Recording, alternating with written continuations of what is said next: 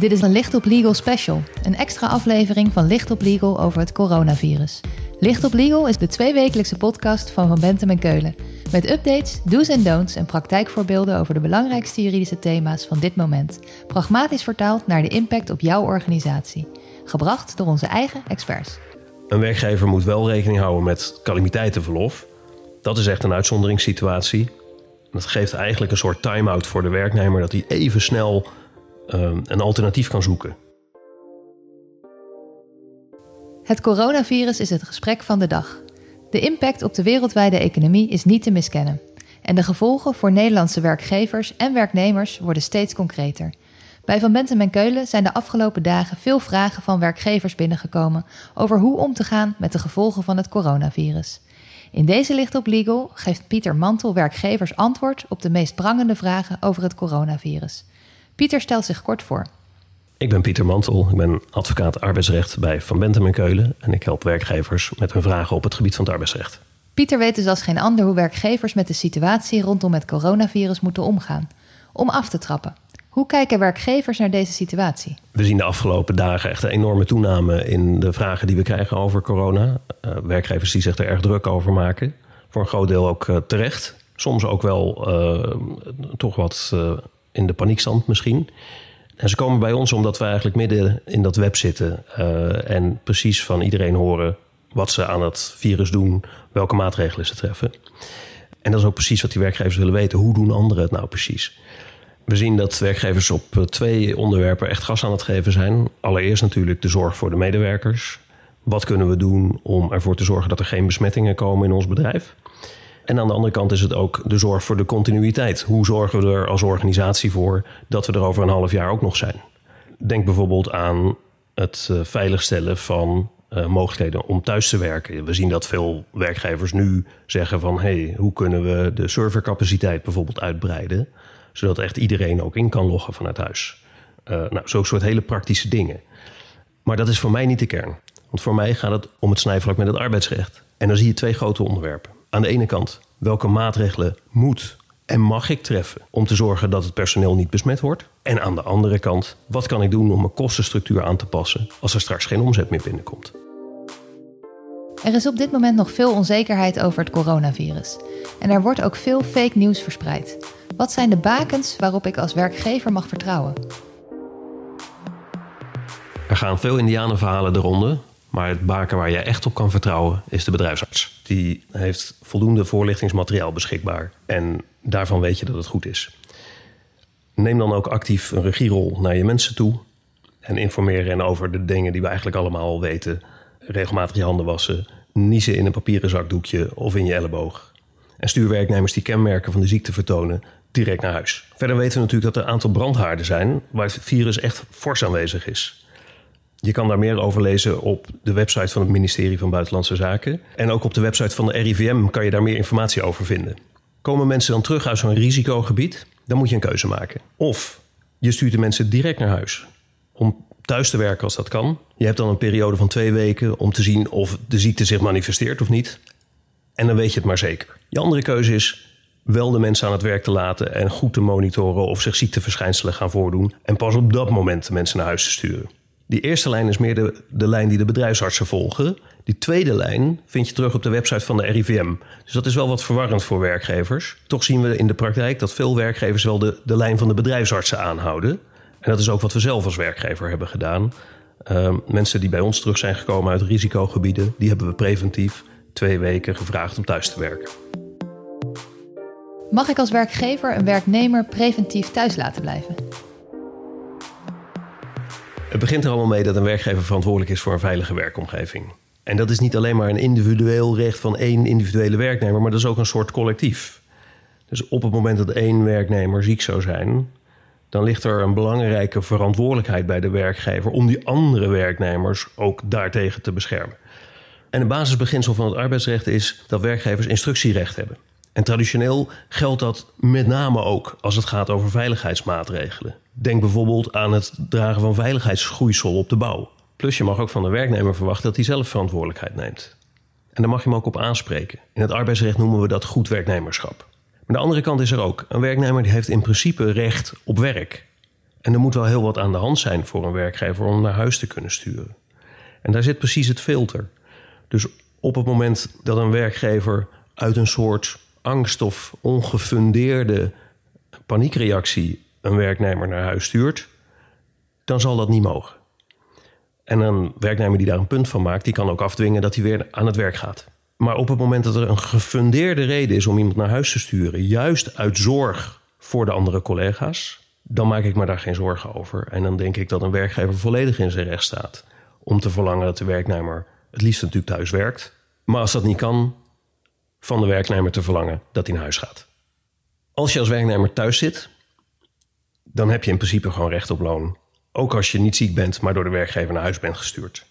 Is alleen anders als het niet werken voor jouw rekening en risico komt. En dat kan bijvoorbeeld het geval zijn als jij actief gevaar hebt opgezocht. Denk aan de situatie dat je, ondanks adviezen van de werkgever, toch bent afgereisd naar uh, Lombardije bijvoorbeeld. Denk, denk aan die Groningse studenten.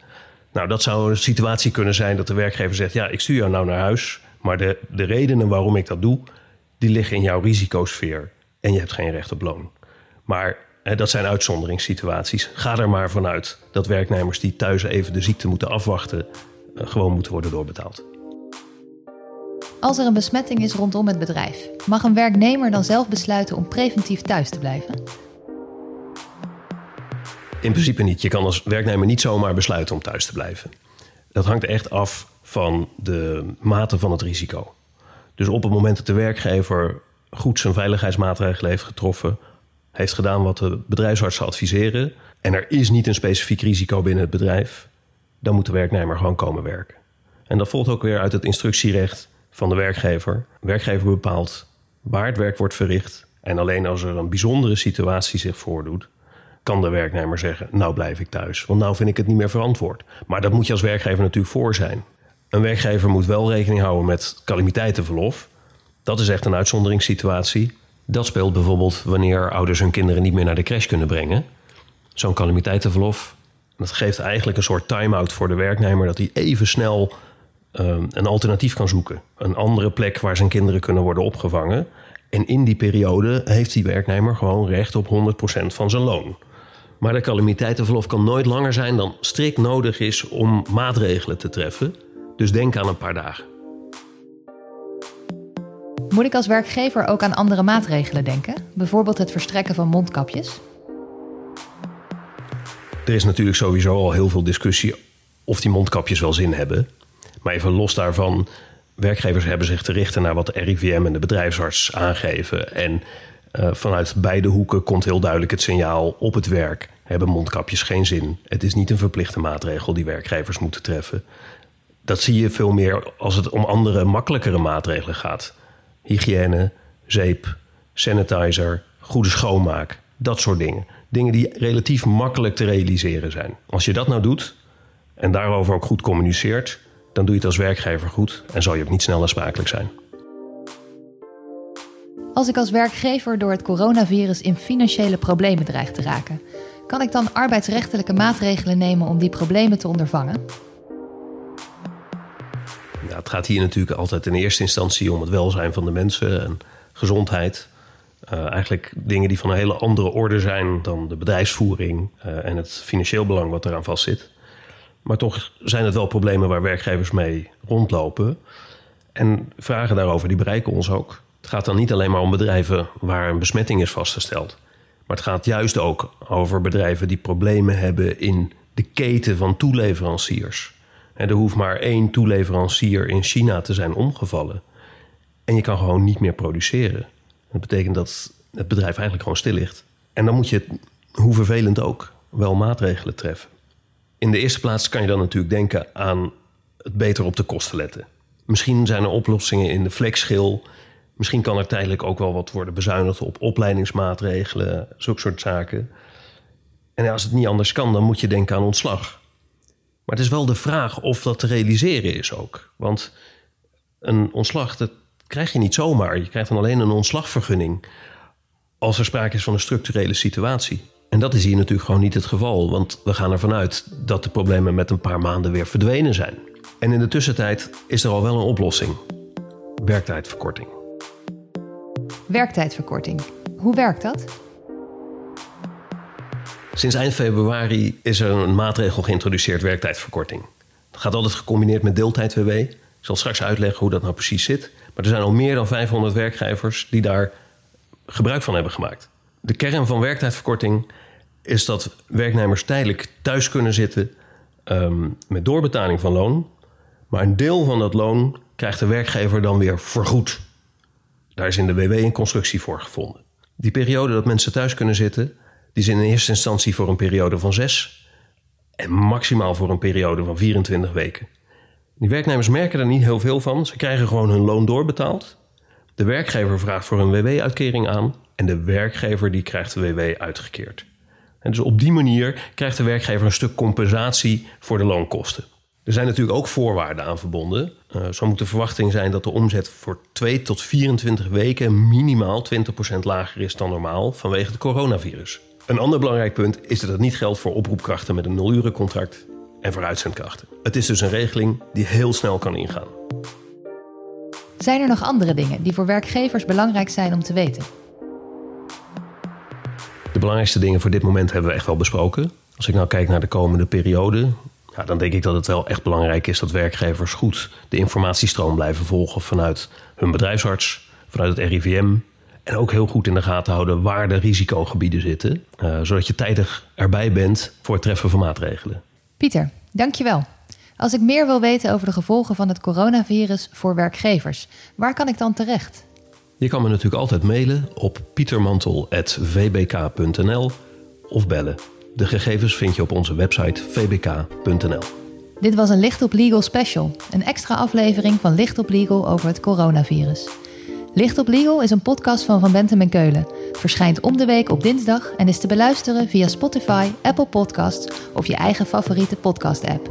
Wil je meer weten? Heb je suggesties voor een onderwerp? Of wil je dat onze experts hun licht laten schijnen op jouw juridisch vraagstuk?